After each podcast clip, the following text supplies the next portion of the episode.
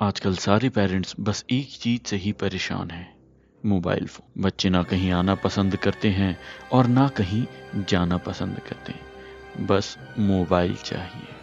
Parents भी तो यही कर रहे हैं। पेरेंट्स भी देर रात तक बस मोबाइल में, सोशल मीडिया में बिज़ी रहते हैं।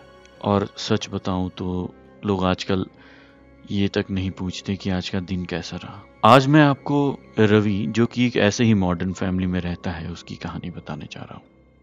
रवि खुद एक प्राइवेट जॉब में है और उसकी वाइफ भी टीचिंग लाइन में ही है और स्पेसिफिकली वो मैथ्स एंड इंग्लिश के लेसन लेती है।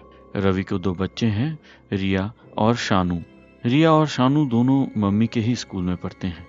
रिया अब हायर सेकेंडरी में है, जबकि शानू का अभी मिडिल स्कूल कंप्लीट हुआ नहीं है। रिया के पास उसका अपना मोबाइल फ़ोन है, जिसमें वो दिन और रात बस चैटिंग और चैटिंग ही करती रहती है। और सानू को हमेशा बस मोबाइल फ़ोन ही चाहिए होता है, चाहे वो किसी का हो, मम्मी का हो या पापा का हो।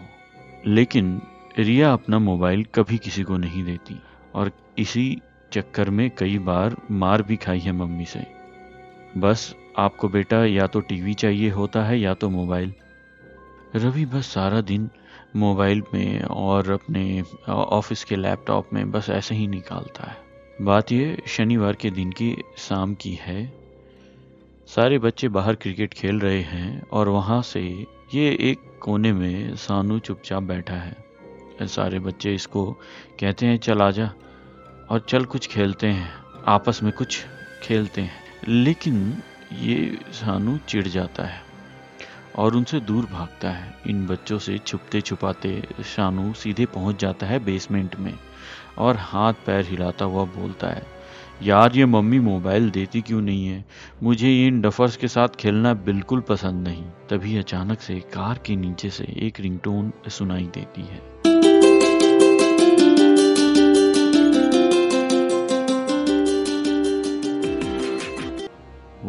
ज़मीन पर बैठकर देखता है तो ये एक मोबाइल की लाइट चल रही होती है। वहाँ पास से एक लकड़ी उठाकर और कोशिश करता है उस मोबाइल फ़ोन को गाड़ी से नीचे निकालने की।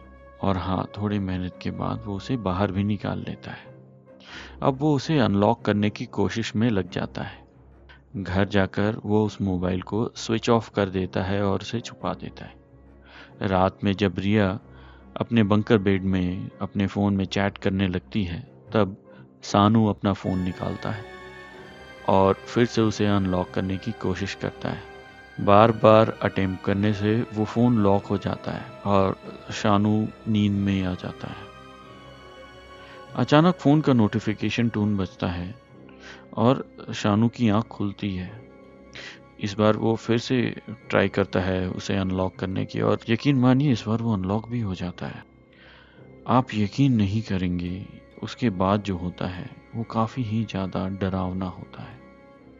वो एक झटके में बेड से उतर के रिया के पास जाता है और कहता है, रिया, उठ जा, ये देख मेरा फ़ोन।